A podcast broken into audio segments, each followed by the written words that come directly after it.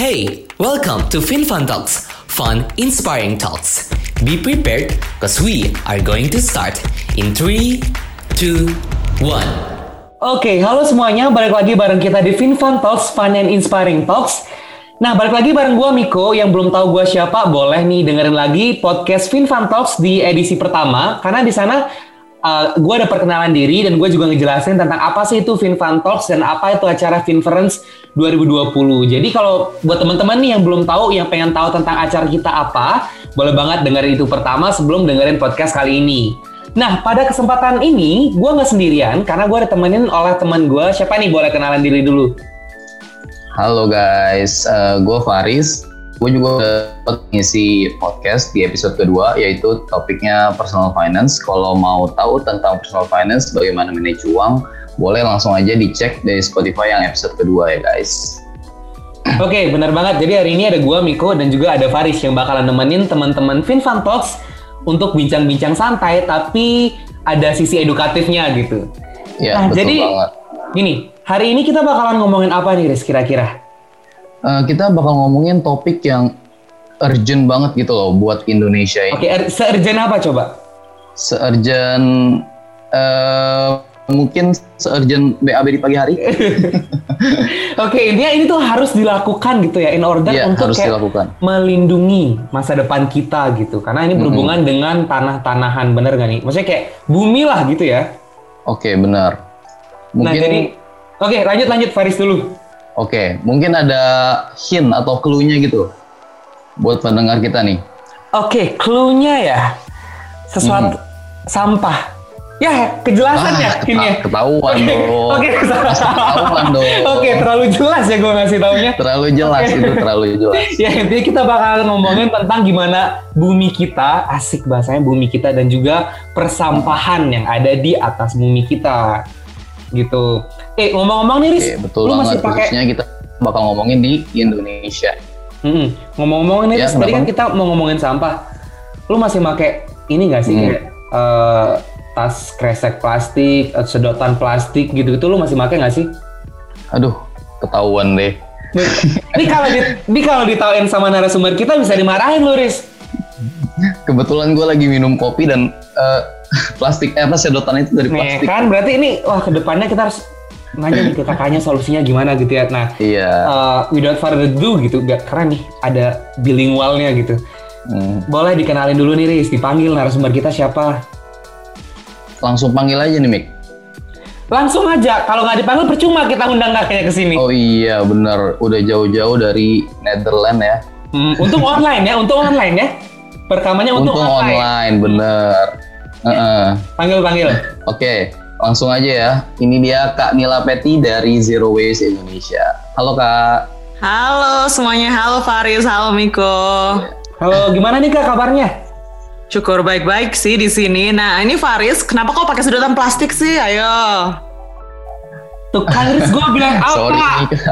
Terus harus sembunyiin dulu yang itu. Nggak, bercanda. Karena kita bakalan bahas ya ke depannya ya. Kayak solusinya kayak gimana sih gitu ya.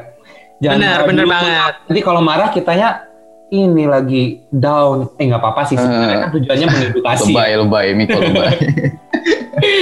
Oke. Kakaknya dari Zero Waste Indonesia, benar? Iya, jadi halo semuanya, saya Nila Patty, Head of Research and Education dari Zero Waste Indonesia. Nah, mungkin nanti kedepannya kita bakal ngobrol-ngobrol tentang Zero Waste Indonesia dan juga tentang persampahan ya, seperti yang dibilang sama Miko tadi. Dan bener banget kata Faris, untung online karena saya jauh-jauh dari Belanda untuk Indonesia ini sekarang ngobrol tentang sampah yang ada di Indonesia. Ini dedikasinya bisa kelihatan, Riz, dari jauh-jauh nih kita perbedaan waktu ya. Kita harus menyesuaikan. 5 jam loh. 5 jam ya, berarti ini kita rekaman jam 7 ya, 7 WIB. Di sana ya, jam 7 WIB.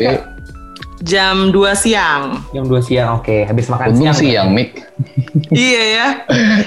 Kalau subuh-subuh gimana nih?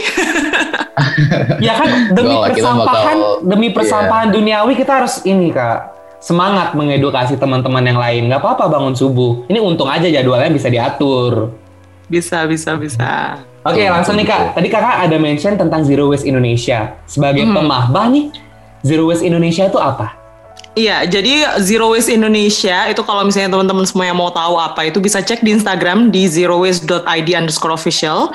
Kita adalah komunitas yang berbasis 100% online yang didirikan tahun 2018 oleh Maurilla Imron. Nah, kita fokusnya adalah untuk mengedukasi, memberikan informasi dan berkolaborasi kepada masyarakat Indonesia tentang gaya hidup Zero Waste atau minim sampah dan juga mengedukasi tentang isu-isu lingkungan seperti plastik, polusi plastik, ataupun polusi sampah tekstil dan sampah makanan untuk sekarang. Dan setiap tahunnya kita di Zero Waste Indonesia punya beberapa project, kayak misalnya tahun 2018 kita punya project tentang single use plastik, tahun 2019 kita punya project tentang tukar baju, jadi cloth exchange program, lalu sekarang tahun 2020 project kita adalah tentang food waste atau sampah makanan, yang dengan nama kampanye kita adalah habiskan makananmu. Nah, setiap proyek ini semuanya berbasis online dan bisa diikuti oleh seluruh masyarakat di Indonesia. Kenapa kok Zero Waste Indonesia berbasis dalam bahasa Indonesia?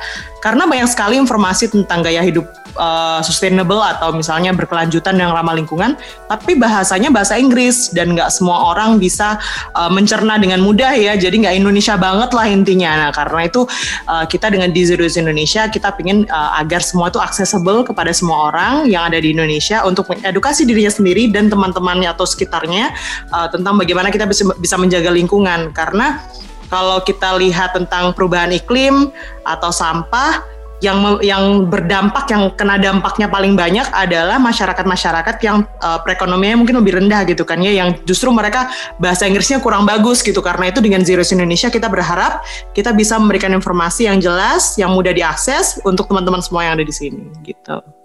Oke, ini menarik ya, kayak dimana dari Zero Waste Indonesia tuh kayak basisnya, penggunaan bahasanya itu adalah bahasa Indonesia. Mungkin terdengar sederhana ya, tapi memang benar yang kakak bilang tadi, kebanyakan yang akan terdampak adalah mereka yang tinggal di pemukiman yang kumuh gitu misalnya, atau enggak yang memang perekonomiannya lebih bisa dibilang berbeda lah dengan teman-teman yang lainnya gitu kita bilang. Jadi kayak penggunaan bahasa, ya benar kalau daripada dipaksa menggunakan bahasa Inggris gitu, biar terkenal kayak internasional banget, tapi ternyata tujuan mengedukasinya nggak dapet dan poinnya jadi nggak ada gitu kan ya.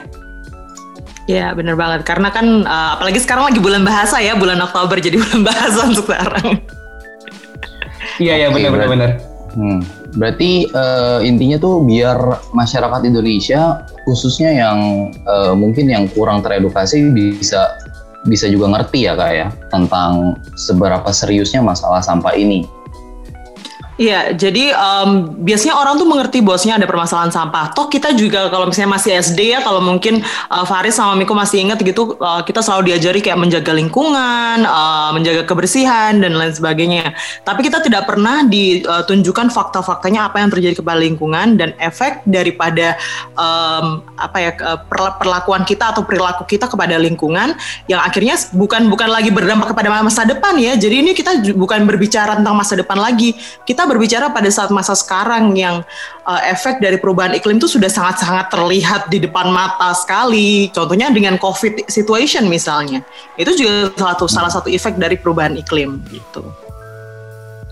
Oke, benar banget.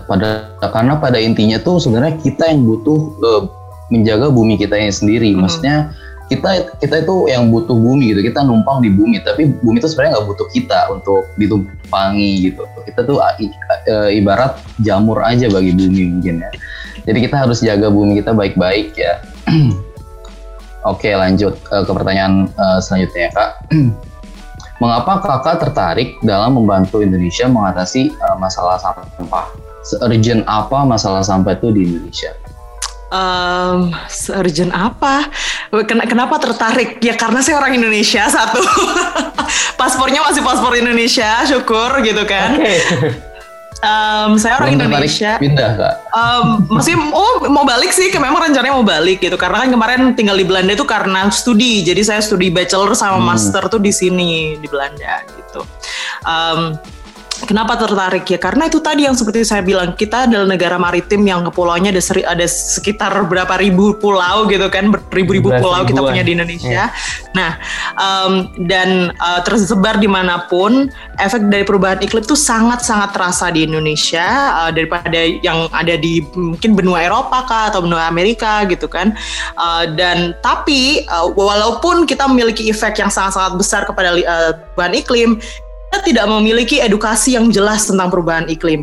Edukasi kita mungkin fokus sama matematika, fisika, kayak gimana bentuk bumi atau gimana, tapi tidak pernah kita belajar tentang efek dari perilaku manusia kepada bumi. Nah, untuk masalah sampah sendiri, saya dari Indonesia itu saya berasal dari pulau. Jadi saya itu anak pantai, anak pulau gitu kan. Nah, karena anak pulau dan anak pantai, kalau misalnya tiap hari kamu bangun pagi gitu ngelihat pantai, itu nggak kayak yang ada di Bali, yang ada di pantai-pantai Bali gitu, nggak, karena nggak ada yang ngebersihin, jadi isinya tuh sampahnya banyak banget gitu kan. Itu Kak, tapi jadi karena itu juga, sih di Bali juga pantainya nggak semua bersih Kak, ada banyak. Iya, jadi aku dari Bali, jadi kayak banyak juga pantai-pantai itu yang banyak sampah plastiknya. Iya, jadi karena kalau misalnya pantai tempat pemukiman orang gitu ya, jadi bukan tempat turisme itu pasti banyak sampahnya. Dan dari sana tuh aku ngerasa yang kayak kok gini sih gitu. Mungkin pertamanya nyalain pemerintah ya, yang kayak kita kan hobinya nyalain pemerintah, yang kayak pemerintah kok gini gitu. Tapi setelah dipikir-pikir lagi, kalau nyalain pemerintah terus kapan selesainya? Kapan ada gerakan di sana? Akhirnya ya, kita take inisiatif sendiri sih gimana caranya untuk berkontribusi, karena waktu itu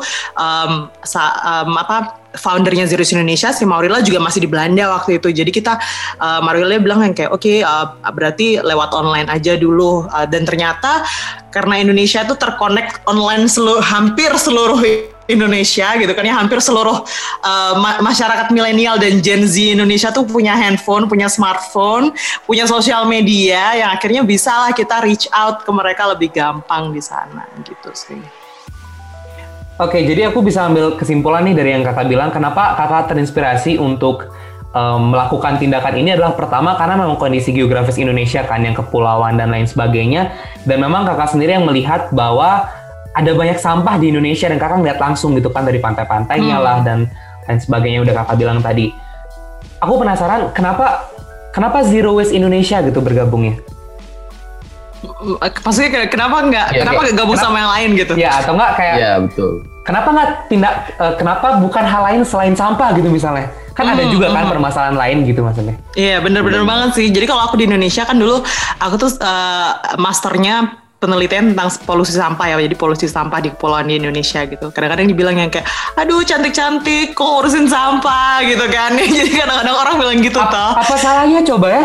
Cantik-cantik. Ya kan apa salahnya coba? Wah gila.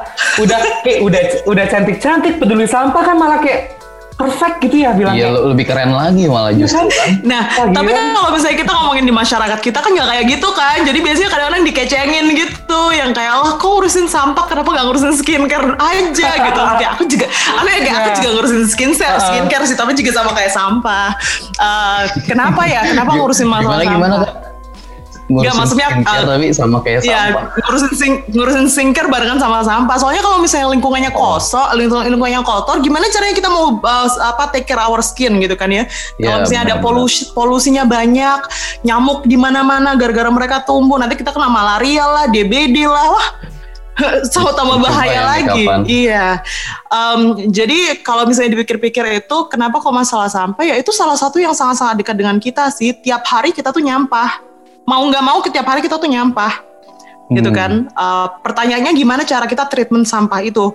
Kalau saya sekarang sampahnya mungkin sampah organik ya, paling banyak kayak kulit-kulit buah lah, sayur-sayur dan lain sebagainya. Tapi tetap aja itu sampah. Dan sekarang pertanyaan gimana cara kita untuk treatment sampah tersebut. Nah kalau misalnya di Zero Waste Indonesia, kenapa kok kita ngomongin masalah Zero Waste? Karena itu hal yang paling mudah yang kita bisa kita lakukan di rumah untuk berkontribusi kepada bumi gitu. Kita nggak bisa mengganti regulasi pemerintah dalam satu hari gitu ya. Mungkin teman-teman ngikutin ada yang terjadi saat ini gitu. Jadi bener. Lagi heboh di mana-mana. Lagi heboh kan. Nah Jadi kita nggak bisa untuk mengganti salah apa regulasi yang gede seperti itu. Seperti yang kayak teman-teman yang ada di Jakarta juga NGO di Jakarta untuk mengganti regulasi waktu itu Jakarta mau ban single use plastik bag yang kantong plastik dilarang itu juga butuh bertahun-tahun gitu kan. Tapi dengan mencoba gaya hidup zero waste ini adalah sesuatu yang kamu bisa kontrol. Ini adalah mandat yang bisa kamu lakukan sebagai presiden di rumah kamu gitu loh. Jadi mungkin kita bukan presiden Republik Indonesia ya, tapi kita presiden kompleks kita, perumahan kita, rumah kita sendiri gitu. Aku suka nih sama analoginya, sesuai. Gitu, jadi kalau misalnya kita presiden di rumah kita kan kita yang mengambil keputusan, misalnya internetnya pakai provider apa gitu kan, atau misalnya listriknya berapa jam dinyalain, kita yang punya wewenang di sana. Makanan kalau belinya di mana, kita yang punya wewenang di sana. Jadi itu yang bisa kita kontrol, itu yang bisa kita lakukan untuk berkontribusi kepada gaya hidup yang lebih berkelanjutan, jadi lebih sustainable dan ramah lingkungan gitu sih. Oke, jadi at least kita mulai dari diri kita dulu ya, dari ruang dulu yang paling kecil, lingkungan paling kecil dan yang tiap hari kita jumpai gitu.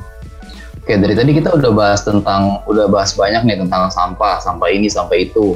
Aku mau tahu nih Kak, dari pikiran Kakak sendiri, apa yang terlintas di pikiran Kakak ketika Kakak mendengar kata sampah? Dulunya ya mungkin kotor gitu kan, mikirnya pasti kotor. Selanjutnya kalau waktu saat ini saya tuh mikirnya kasian. Karena gini-gini, bumi atau nature atau alam itu walaupun mereka nyampah, semua sampah mereka tuh menjadi sumber untuk makhluk lain. Pohon kalau mati pasti menjadi sumber untuk makhluk lain. Bahkan kayak hewan-hewan di hutan kalau dia makan biji-bijian terus dia keluar kotoran gitu kan ya, itu nanti bijinya ada di tanah terus dia tumbuh lagi jadi pohon lain gitu kan, atau mereka kalau sudah mati mereka bisa dimakan sama bakteria sama cacing-cacing di tanah gitu, jadi mereka menjadi sumber untuk makhluk lain. Kita manusia, kita yang menciptakan sampah. Jadi ironis kan bahwasanya kita yang dibilangnya makhluk yang berintelektual, makhluk yang memiliki teknologi yang berkelanjutan, yang heboh keren banget gitu. Tapi kenapa kita yang akhirnya nggak bisa memproses semua ini menjadi sumber untuk makhluk lain? Jadi kayak menjadi circular lagi gitu. Bahkan kita yang dibilangnya kita keren bisa komunikasi dua arah Belanda Indonesia, tapi kita nggak bisa tuh ngalahin modern nature yang dia cuma bisa memproses segala hal yang ada di nature itu circular gitu. Jadi kalau ngomongin masalah sampah sih yang satu pastinya resource. Jadi sampah itu bukan sampah tapi resource, tapi sumber untuk yang lain.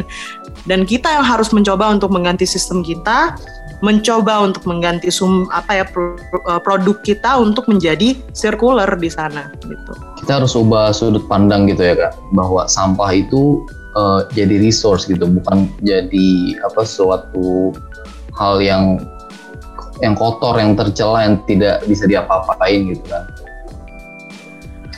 Chris, gue speechless yang dibilang karena bener kata kakak ini juga. Manusia itu kayak udah keren gitu ya, kita bisa ngembangin teknologi kita yang ada di Indonesia, kita bisa ngobrol sama kakaknya yang ada di Belanda.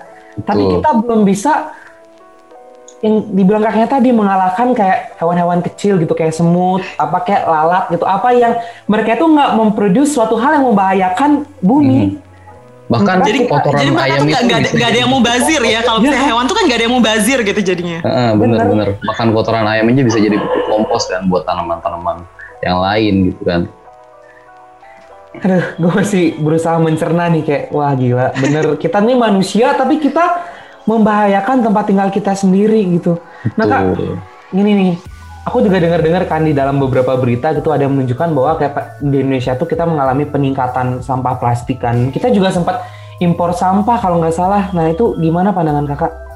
Iya, jadi mungkin kalau kita ngeliatin nomor aja ya, angka gitu kan, kita tahu bahwasanya kita dari penelitian tahun 2015 itu, bahkan 5 tahun yang lalu ini penelitiannya kita tuh second the most contributor plastic in the ocean.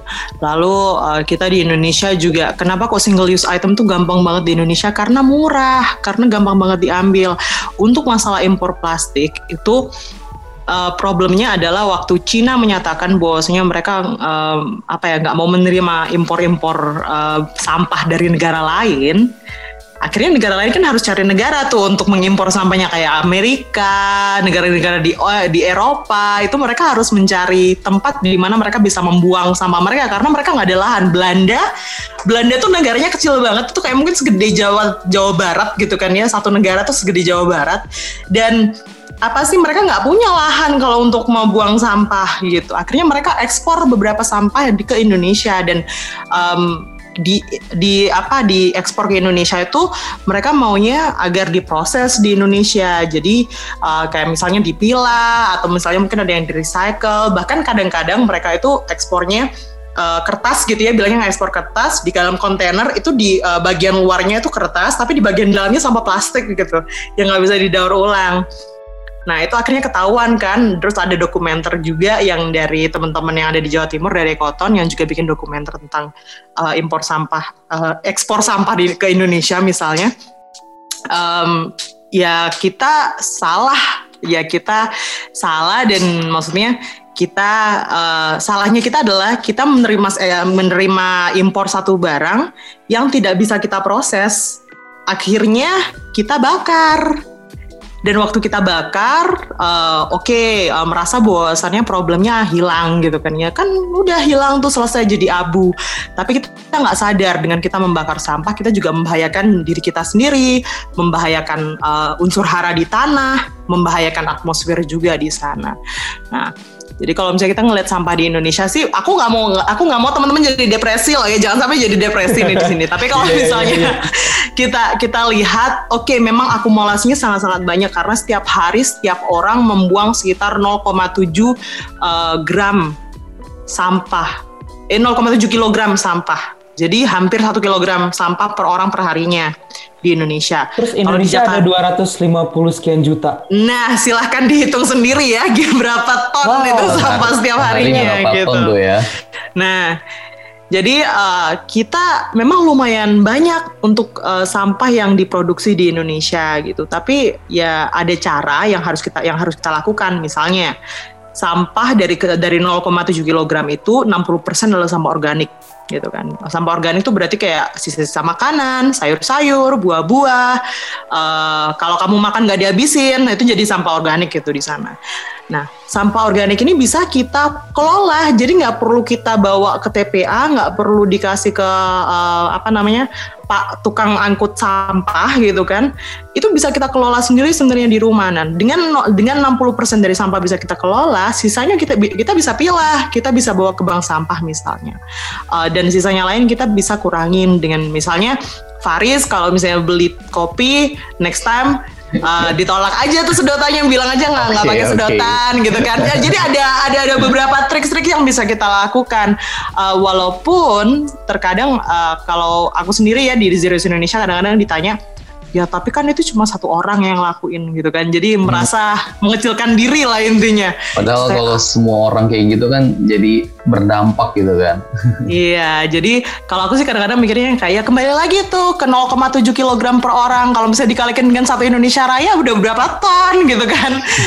Jadi efek dari personal action itu sangat-sangat besar kalau dilakukan bersamaan gitu. Dan memang kita butuh produsen. Jadi produsen itu mereka memproduksi bahan, tapi kan mereka juga memproduksi bahan karena ada demand. Jadi mungkin teman-teman finance tahu lah ya bagaimana problematik dari demand, dari consumer item dan lain sebagainya. Faris dengerin bener nih, belajar sama kakaknya. Kalian belajar ya. Finance soalnya, iya.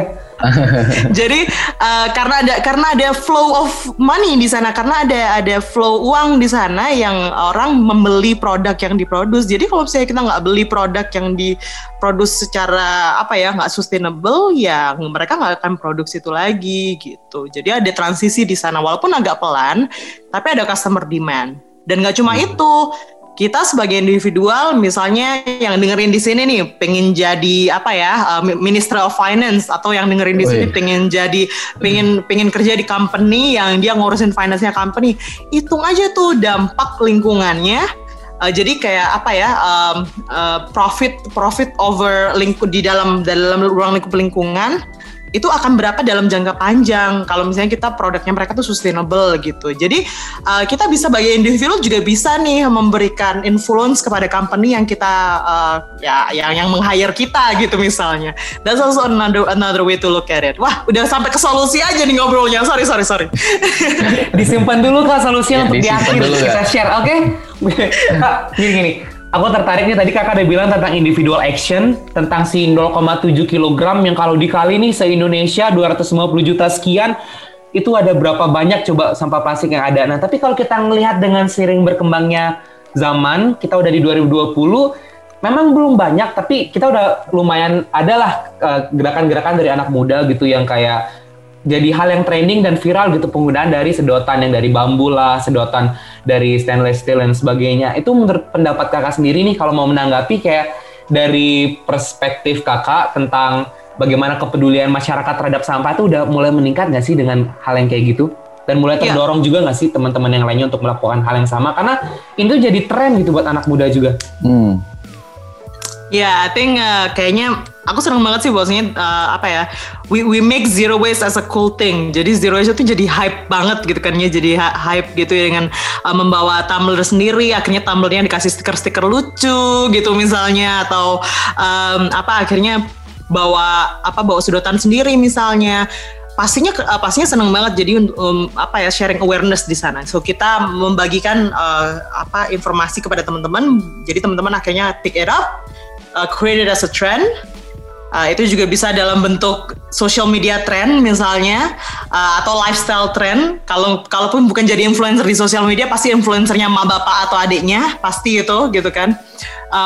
Kalau mungkin influence-nya bisa jadi reaksinya emak bapak adiknya yang kayak, lu aneh banget sih ngapain bikin kayak gini gitu kan, atau ya nggak sih, atau reaksinya mungkin bener. Yang kayak apa kemarin bilangnya yang kayak social justice warrior nih, so-soan atau gitu kan. Iya SJW. Nah, nggak apa-apa, so pelan-pelan aja. Jadi pelan-pelan terus cari komunitas di sana. It's a trend right now, it's good, but keep it in mind, walaupun itu trend, zero waste lifestyle, it shouldn't be expensive thing. Jadi zero waste lifestyle itu bukan hal yang mahal, bukan yang kayak kalau kamu hidup zero waste, kamu buang segala macam plastik yang ada di rumah, walaupun tupperware mama dibuang juga gitu ya, jangan. Waduh, kalau itu bisa ngedepok mama tuh. Itu, jadi jangan, tetap dipakai. Jadi zero waste lifestyle itu intinya adalah menggunakan apa yang sudah kita punya. Ini aku ada contoh satu nih ya. Jadi aku tuh waktu pertama kali datang ke Belanda, aku tuh punya gelas plastik ini gelas plastik buat taruh air putih gitu kan.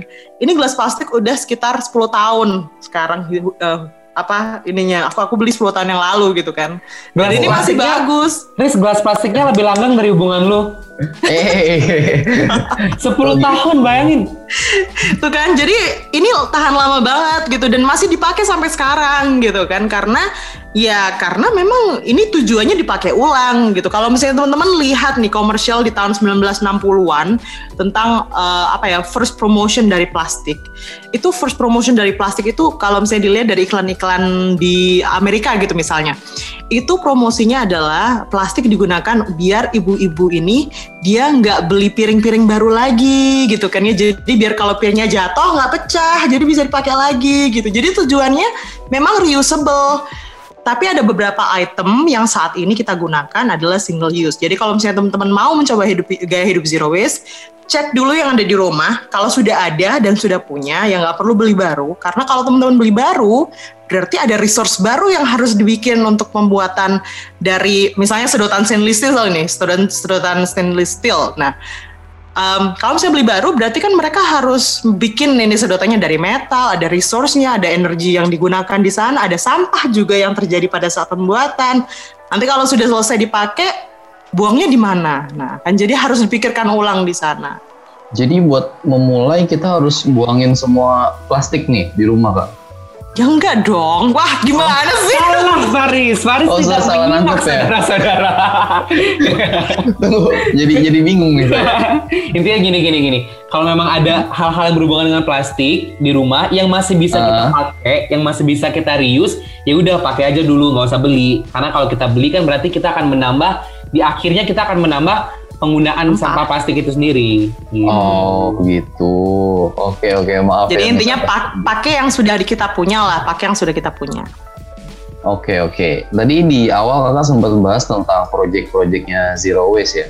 Aku mau nanya nih kak, bagaimana Zero Waste Indonesia tuh hadir untuk mengatasi permasalahan sampah di Indonesia? Mungkin kakak bisa lebih jelasin tentang proyek-proyek yang tadi udah pernah kakak mention di awal. Iya. Tolong dielaborasi lagi kak, tadi kan ada beberapa proyek per tahunnya gitu. Iya, jadi untuk tahun 2018 kemarin proyek kita itu single use item. Intinya adalah memberikan awareness ya, jadi edukasi dalam bentuk social media information gitu.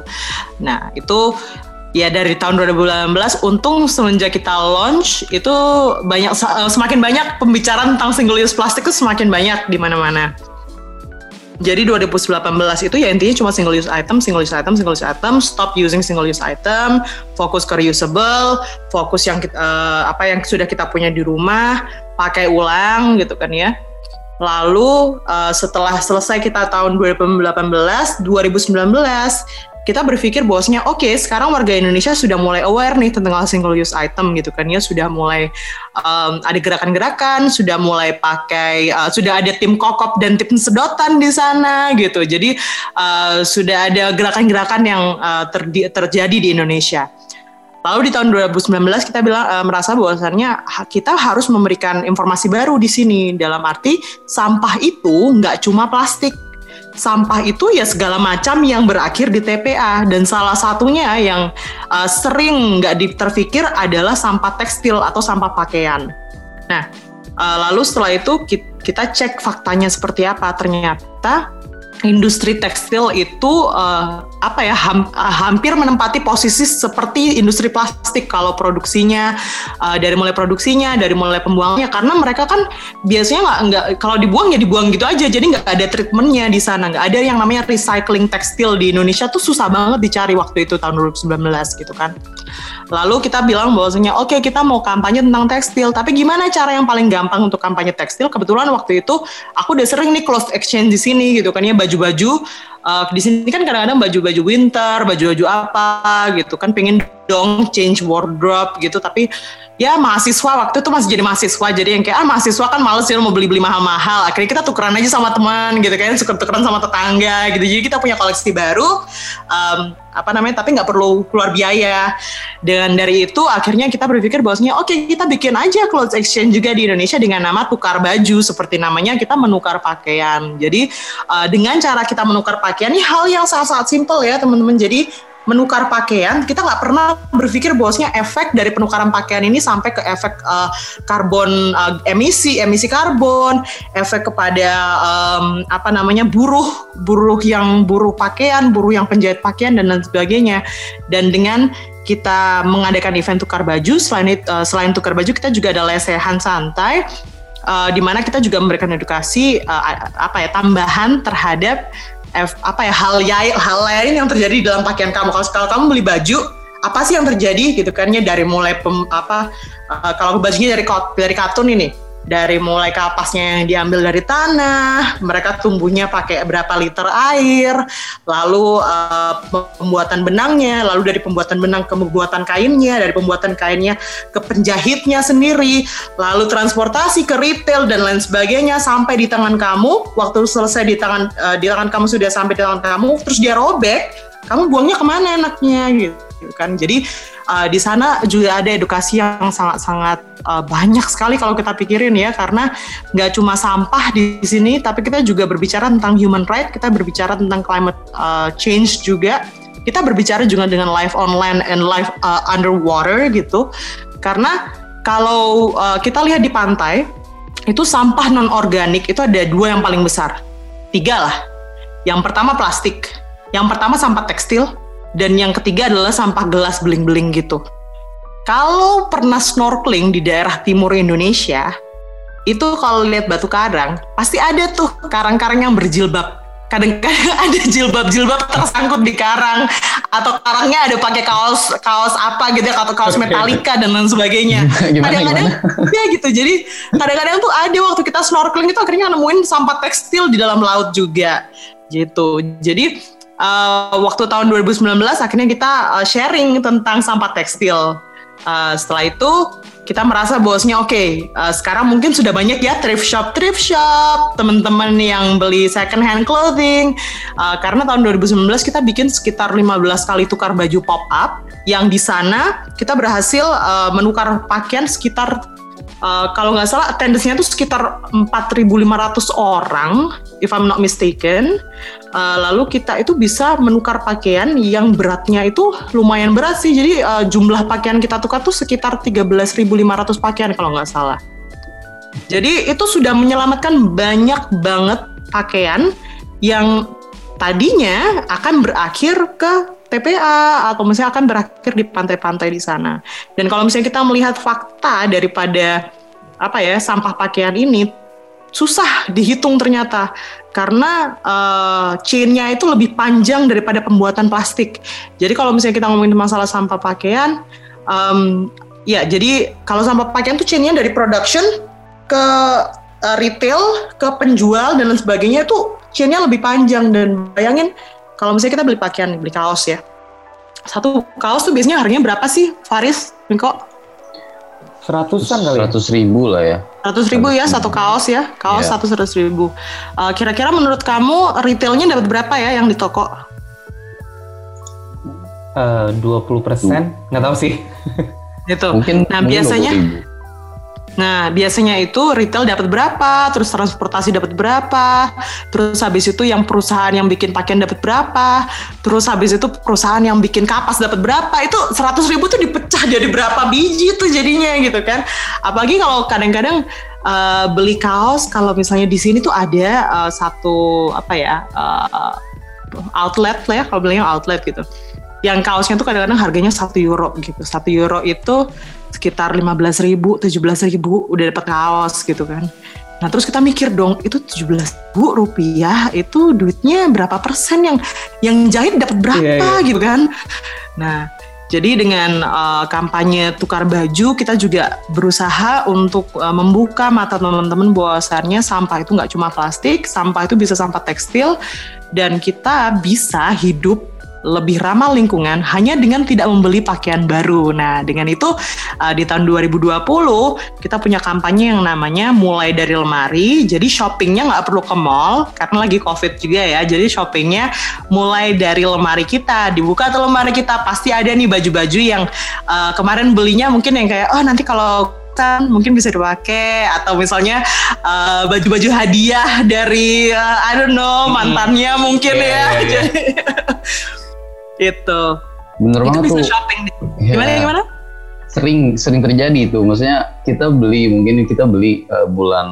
bulan lalu. Cuman kita niatnya mau pakainya di acara tertentu, malah kelupaan jadinya. Jadi nggak pakai gitu kan. Terus pas dibuka lagi lemarinya, kok ada baju ini gitu. Iya benar. Iya. Jadi pasti ada ya.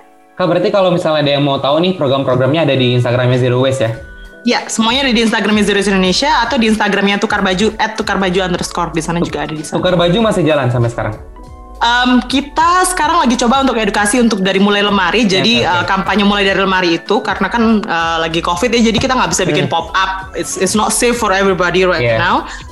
Jadi kita prefer to not having pop-up, tapi kita prefer untuk teman-teman cek lemarinya teman-teman lagi, cek gunungan-gunungan pakaian yang aku yakin ada ratusan pakaian yang ada di lemari, yang kadang-kadang itu pasti nggak dipakai gitu kan. Nah, itu distribusikanlah ke tempat-tempat di mana mereka pasti membutuhkan pakaian. Itu sih. Kak, kemarin berarti untuk yang waktu pop-up yang ini, yang dari program tukar baju ini, kebanyakan yang datang itu generasi apa sih? Anak muda bukan? Kebanyakan sih, yang datang macam-macam sih yang datang. Jadi sampai ada ibu-ibu juga datang, ada yang anak-anak kuliahan datang juga. Terus kita juga sempat bikin pop up tukar baju bayi. Jadi baju-baju bayi juga ada di sana gitu. Karena kan baju bayi itu yang paling banyak kebuang kan biasanya kalau udah gede terus. Iya, kadang-kadang paling setahun 2 tahun kepake terus habis itu. Enggak sampai Faris kadang-kadang tuh bulanan, ya? Kadang-kadang tuh sampai yang kayak 2 bulan bayinya aja udah tumbuh gitu kan. Jadi kadang-kadang ibu-ibu tuh kan kalau lagi hamil tuh heboh pengen punya bajunya, pengen punya ini macam-macam gitu kan, yang pengen lucu-lucu gitu. Tapi ternyata enggak kepake akhirnya baju-bajunya. Gara-gara adik-adik bayinya udah tumbuh, lebih besar gitu. Kayak Miko tuh Kak. Miko kalau pakai baju cuma 2 bulan habis itu langsung udah dibuang. Enggak sebentar itu juga, Ri. Gak sebentar tapi, itu juga kayak gini. Bukan orangnya bosenan, Mik. Enggak. Kalau baju mah kayak kadang apalagi anak kuliahan ya, kayak kadang baju tuh lama gua pakai, Riz. Jadi bukan cuma sebentar ganti gitu. Atau mungkin yang ini nih, mungkin yang kayak lagi Natal atau Lebaran gitu kan ya, pasti pengennya baju baru gitu. Tapi bajunya cuma dipakai buat Natal sama Lebaran doang, sekali doang. Bener. Iya, apalagi yang cewek kan. Iya, jadi bener banget gitu. Nah, biasanya itu mungkin dressnya cuma sekali pakai. Mungkin bisa dikurangin atau misalnya kalau misalnya udah dipakai gitu kan ya, bisa didonasiin atau ditukarin buat temen-temen yang lain gitu misalnya. Banyak cara sih. Aku sih kalau di sini aku mau apa ya, kayak Lebaran atau Natal itu bajunya itu doang, itu aja sih. Jadi kayak bisa bikin series gitu tahun 2000 kayak bajunya itu doang. Oke, Kak, gini lanjut ya. Tadi kan ngomongin program nih, dan ada banyak juga kegiatan-kegiatan yang kreatif, inovatif lah. Apalagi kayak buat kita-kita nih yang baru denger di sini. Ada nggak sih dari kakak yang bisa kakak sampaikan ke teman-teman di sini, terutama teman-teman yang sebaya nih sama kita yang masih muda-muda gini, kayak kan masih bisa dibilang kayak masih apa ya? Dari tadi gue banyak banget yang ngomong kayak Riz ya. Aku juga sih sama. Nah, itu gini. Buat anak muda ada nggak sih hal yang kreatif atau inovatif yang bisa kita lakukan juga, entah itu secara pribadi, mandiri, bareng teman-teman, atau mungkin dalam kaitannya terhadap masyarakat luas dan kerjasama bareng sama Zero Waste gitu, ada nggak sih? Iya, tapi mungkin sebelum aku jump itu ke sana, ini yang belum aku jelasin sih, jadi kampanyenya namanya Habiskan Makananmu, simple kampanyenya karena tahun ini kita mau membahas tentang food waste ya, jadi sampah makanan, sisa-sisa makanan. Kita mau bahas tentang sisa makanan. Jadi kalau misalnya teman-teman pengen ikutan kampanye apa Habiskan Makananmu, caranya gampang ya, habiskan makananmu itu yang pertama. Yang kedua, kalau misalnya masih ada sisa, coba diproses dengan lebih lanjut. Kita banyak banget sih tips yang ada di sosial media sekarang. Karena kan kita nggak bisa untuk bikin offline event, jadi semuanya ada di sosial media kita untuk tips-tips teman-teman yang ada di website juga. Kalau misalnya teman-teman penasaran gimana caranya untuk bikin eco-enzyme misalnya, atau misalnya bikin kompos gitu di sana. Untuk pertanyaannya ini dari Miko tadi. Baru ya, Kak? Iya, ini program yang terbaru tahun 2020, tapi sayangnya ada COVID, jadi kita yang kayak, kita pengen bikin banyak banget event, tapi nggak terjadi, tapi nggak apa-apa, syukur-syukur aja sih, maksudnya syukur, senang, ada bisa komunikasi juga online bersama teman-teman di sini, so that's good. Iya, jadi akhirnya semuanya dibawa online lah intinya programnya untuk tahun ini, dan semoga teman-teman juga ikut berpartisipasi ya. Jadi yang dengerin podcastnya untuk hari ini juga ayo berpartisipasi untuk program kita di Habiskan Makananmu. Cara-caranya kita yang sebagai mahasiswa nih misalnya, mungkin pendengarnya di sini rata-rata mahasiswa ya, Farisia atau Miko. Iya. Jadi kita sebagai mahasiswa itu yang pertama adalah kalau misalnya tinggal sendiri atau di kos-kosan bareng teman-teman, dicoba pelan-pelan dengan hidup zero waste itu. Nggak perlu 100% ya, jadi nggak perlu sempurna, nggak perlu semuanya dibuang terus diganti dengan sustainable item, nggak perlu tiba-tiba harus pakai sedotan bambu atau metal di mana-mana. Tapi coba dengan satu hal, misalnya dengan menolak kantong sekali pakai, atau dengan makan makanannya dihabisin, dengan tidak membeli pakaian, atau dengan mencoba untuk makan lebih banyak sayur daripada daging. Itu jadi mengubah kebiasaan pelan-pelan ya, kayak misalnya meat free Monday gitu, 1 minggu 1 hari nggak makan daging lah gitu. Jadi mencoba untuk merubah kebiasaan di sana. Yang kedua adalah cek kalau misalnya kamu ingin berkontribusi lebih banyak, cek niche kamu apa, kamu sukanya ngapain. Misalnya kamu sukanya bikin podcast nih, atau kamu sukanya bikin video, atau kamu sukanya ngegambar gitu kan. Jadi cek niche kamu, sukanya apa, dan topik apa yang kamu merasa bahwasanya ini urgent banget. Kalau misalnya kita ngomongin tentang SDG ya, SDG Live Online, itu banyak banget yang bisa kita lakuin. Dari mulai advokasi bisa kita lakuin, dari mulai perubahan sikap di lingkungan bisa kita lakuin. Dengan kita membersihkan lingkungan kita dari sampah, itu kita juga bisa mengurangi efek dari misalnya penyakit demam berdarah, karena nyamuk-nyamuknya akhirnya kan nggak tinggal di sampah-sampah yang tergenang air di sana. Lalu, kalau kamu sudah cek niche kamu temukan goal kamu maunya apa sih sebenarnya? Waktu saya dulu gabung sama Zero Waste Indonesia, waktu saya hidup Zero Waste, saya tuh udah hidup Zero Waste dari tahun 2016 gitu kan.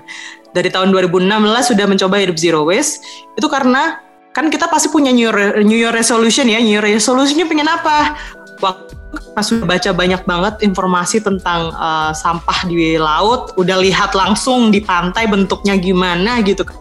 Plastik akhirnya bilang kayak udah deh nggak mau beli barang-barang yang pakai kemasan plastik. Nah itu salah satu resolusi aku waktu tahun 2016. Nah teman-teman bisa mencoba juga yang kayak aku nggak mau dia beli brand-brand fashion dari yang mereka nggak berkelanjutan, yang mereka nggak mengelola pakaian mereka dengan baik atau nggak transparan misalnya, atau aku maunya pakai bajunya mamah yang zaman dulu aja deh, kan sekarang balik tuh tren retro-retro apa sih namanya, vintage gitu kan ya. Nah itu misalnya, iya.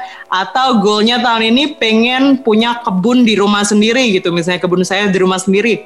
Ayo dicoba, nggak apa-apa. Kalau misalnya teman-teman studi finance gitu kan ya, ayo kita pikirin gimana caranya biar kita tuh bisa survive dengan current system. Tapi dengan cara circular economy, gimana caranya kita bisa bikin yang namanya sustainable finance? Tahu nggak kamu, cuma berapa persen sih bank di dunia ini yang mereka investasi completely off fossil fuel misalnya? Jadi investasi-investasi bank yang mereka ramah lingkungan gitu kan, ya itu bisa dilihat di sana. Atau dicek, atau mungkin dibagikan ke teman-teman yang misalnya nggak punya ilmunya. Nah, jadi ini adalah salah satu cara buat kamu bisa berkontribusi langsung lewat expertise kamu sendiri, lewat niche kamu sendiri, lewat sesuatu yang kamu suka. Karena kalau nggak cinta, nggak akan bisa bertahan lama, gitu. Bener banget, kalau nggak cinta nggak akan bisa bertahan lama, kayak hubungan Miko. Bingung gue kenapa personal gue diserang sama Faris. Lu tadi nyerang gue. Ini lanjut aja dari durasi. Oke, next aja lah ya. Oke, jadi banyak kita jumpai di kehidupan sekarang nih bisnis yang gunain single use plastik. Misalnya contoh singkatnya aja coffee shop. Saya sebagai apa ya, konsumen setia coffee shop gitu kan. Hampir setiap beli itu pakai botol plastik, sedotan plastik. Nah, kira-kira menurut kakak, soalnya kan aku misalnya kalau beli kopi di coffee shop terus dibawa ke kampus, dibawa ke kelas maksudnya gitu kan, buat minum di kelas. Nah, misalnya buat ngurangin itu, kakak punya gak saran buat para coffee shop, para pengusaha itu buat ngurangin sama-sama plastik kayak gitu? Iya, yang pertama yang bisa kita lakukan paling gampang ya, kita bisa bawa tumbler sendiri, itu yang paling gampang. Jadi minta mereka untuk ngisiin tumbler kita, itu satu paling gampang. Kedua, ya mereka harus investasi. Jadi mereka investasi bilang bahwasanya mereka adalah coffee shop yang ramah lingkungan, mereka ganti botol, mereka ganti misalnya nih, coffee shop-nya dekat kampus nih. Jadi kalau anak kampus ke coffee shop, mereka bisa misalnya bikin sistem renting, jadi menyewakan gelas. Jadi gelas itu disewakan. Kalau jadi kayak kamu bayar deposit gitu ya, kamu bayar deposit, kamu dapat gelas. Terus ini ada di kampusku juga gitu waktu itu. Jadi di kampusku itu kamu bayar deposit, kamu gelas, kamu bisa pakai gelas itu harian, seminggu, terserah. Terus kalau kamu balikin lagi ke tempat itu tadi, kamu dapat balik deposit kamu gitu. Nah, itu salah satu cara yang bisa dilakukan juga. Yang ketiga adalah tanyakan dulu orang-orang itu kalau misalnya mereka mau pakai sedotan atau enggak gitu kan ya. Itu cara untuk bisnis-bisnis biar mereka menyadarkan masyarakat sih intinya. Jadi do not make it available, make it available if they demand it. Kalau misalnya dia minta baru dibuat available gitu. Kalau misalnya nggak minta ya jangan. Kalau misalnya minta pun bilang yang kayak yakin, serius, nggak mau pakai sedotan pakai ulang yang kita punya gitu kan. Misalnya mereka sediain juga nih sedotan. Jadi nggak cuma provide yang single use item, provide juga yang reusable item di sana. Akhirnya orang kan pasti mikir yang kayak, oh iya ya kasihan tuh kura-kura ada sedotannya di hidung gitu. Jadi mikir gitu. Taruh aja kali ya foto gambar kura-kura gitu di sebelah plastiknya. Jadi kayak biar iba orang-orang dan nggak make. Bener, bisa juga, itu bisa juga. Salah satu cara juga, dan mungkin dari teman-teman yang ada di sini misalnya dari teman-teman dari Finference mungkin juga bisa kayak bikin project gitu kan ya, jadi bikin project sama kampus bahwasannya oke, kalau misalnya kantin di kampus atau restoran di kampus itu atau di sekitar kampus itu diajakin kerjasama untuk bagaimana mereka bisa mengurangi single use item mereka gitu. Sebenarnya dulu kita ada program CSR Kak, cuma karena COVID-19 ini aja jadi di cancel program. Iya benar banget. Lalu udah approach ke beberapa perusahaan. So that's good. It can continue. Hopefully mungkin tahun depan. Ini kan kita nggak pernah nyangka nih. Aku kira COVID udah bakalan selesai waktu summer. Sekarang udah Oktober. Justru makin parah gitu kan. Dulu liburnya cuma 2 minggu, jadi berapa semester nih? Iya, makanya. Faris, ini nggak libur, Faris. Oh iya, nggak libur. Kita nggak libur. Nanti kalau dosen kita tahu bahaya. Ini nggak libur, kita belajar produktif. Kita belajar. Kita kalau masalah libur, kita bakal layar, oke? Oke, benar. Lagi on air. Terus ini aku kebayang juga sih, tadi kakak bilang kan kayak untuk coffee shop dan lain sebagainya yang sejenis itu jangan buat hal-hal yang berhubungan dengan plastik itu jadi hal yang mandatory untuk disediakan kepada customer. Tapi kalau emang dia minta ya udah, dan sebisa mungkin diganti. Karena ini mungkin juga bisa dipakai untuk kayak ini ya, struk-struk gitu ya, resip gitu ya. Jadi kalau misalnya kita kan nih dari pandangan aku sendiri ya, kadang kita nggak butuh gitu loh. Dan gak usah diprintin gitu kan, daripada buang-buang kertas kan, mending tanya mau atau enggak gitu, mau cetak. Iya, kalau di supermarket di sini udah ditanya sih, jadi yang kayak di supermarket lucu, jadi mereka tuh bisa pilih kan sekarang gara-gara COVID kan semuanya jadi otomatis kan, kita di supermarket itu otomatis, jadi nggak ada kasirnya screen gitu kasirnya. Jadi kita scan barangnya sendiri. Nah, nanti ditanya kamu mau bon yang panjang atau kamu mau bon yang ramah lingkungan. Jadi bonnya itu cuma pendek segini gitu, yang kayak pendek banget bonnya itu biar cuma buat bukti aja bahwasanya kamu udah belanja gitu. Karena kan kalau otomatis kadang-kadang mereka harus random check gitu ya, jadi nanyain kamu bener belanja, bener bayarnya segini bener gitu kan. Oke. Jadi kadang-kadang ditanya, nah mungkin di Indonesia juga bisa diterapkan atau bahkan nggak perlu di print sama sekali, itu juga bisa. Kalau emang nggak butuh kan. Oke, Kak, thank you banget nih atas apa yang udah di-sharing bareng-bareng sama kita. Untuk closing statement, ada yang mau dikasih saran nggak buat teman-teman semua yang dengerin ini? Nah, iya. Untuk teman-teman semua yang dengerin ini, sekarang mungkin kita sedang ada di satu keadaan yang nggak ideal. Mungkin teman-teman sendiri ada yang di rumah, ada yang internetnya nggak stabil, ada yang kadang-kadang di rumah tapi adiknya teriak-teriak mulu kalau misalnya lagi kuliah gitu kan. It's okay, jadi jangan terlalu banyak stres. Kalaupun mau mencoba zero waste lifestyle, jangan berpikir bahwasanya wah ini gara-gara dengerin Kanila ini aku harus zero waste lifestyle nih sekarang gitu kan ya. Jangan sampai dibawa stres.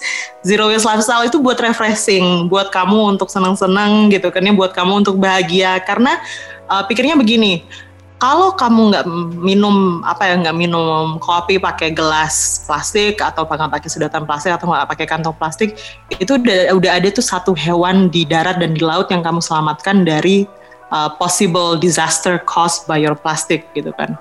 Jadi kalau misalnya kamu beragama, mungkin ya kayak wah ini udah jadi satu pahala nih yang untuk bisa dihitung nanti gitu kan ya, dipertanggungjawabannya nanti gitu. So take it as something that is fun. Dan seperti aku bilang tadi, kamu adalah presiden di rumah kamu. Kalau kamu bukan presiden, pasti kamu kalau nggak menteri keuangan atau menteri pemuda dan olahraga atau pokoknya kamu pasti punya jabatan di rumah kamu untuk bagaimana kamu menginfluence decision making di rumah kamu. Cobalah di sana. Ayo kita lakukan, atau juga berkebun atau misalnya mengurangi plastik, bukan sesuatu yang stressful banget, itu sesuatu yang has to be fun. Dan dengan cara kamu mengurangi plastik, mungkin itu adalah saat-saat kamu ketika kamu berkomunikasi kepada penjual, itu mengajari kamu bagaimana kamu bisa effective communication gitu kan ya. Jadi ambil hikmah dari segala macam yang terjadi. Dan yang jelas kita di Zero Waste Indonesia selalu support teman-teman semuanya. Jadi kalau misalnya ada pertanyaan, teman-teman misalnya ngelakuin gaya hidup Zero Waste tapi merasa sendirian, cek di platform kita. Kita banyak banget itu selalu kita bagiin cerita-cerita dari teman-teman yang lainnya dan bikin support system di sana juga. Itu sih. Wah, panjangnya pesannya jadinya. Oke, Riz, kayaknya gue nggak perlu kasih kesimpulan lagi karena yang dibilang Kak Nila itu udah mengcover semuanya yang kita diskusin dari awal sampai akhir. Tambahan doang nih buat teman-teman yang dengerin bahwa kalau kita ngomongin sampah, ingat itu bukan cuma masalah plastik aja.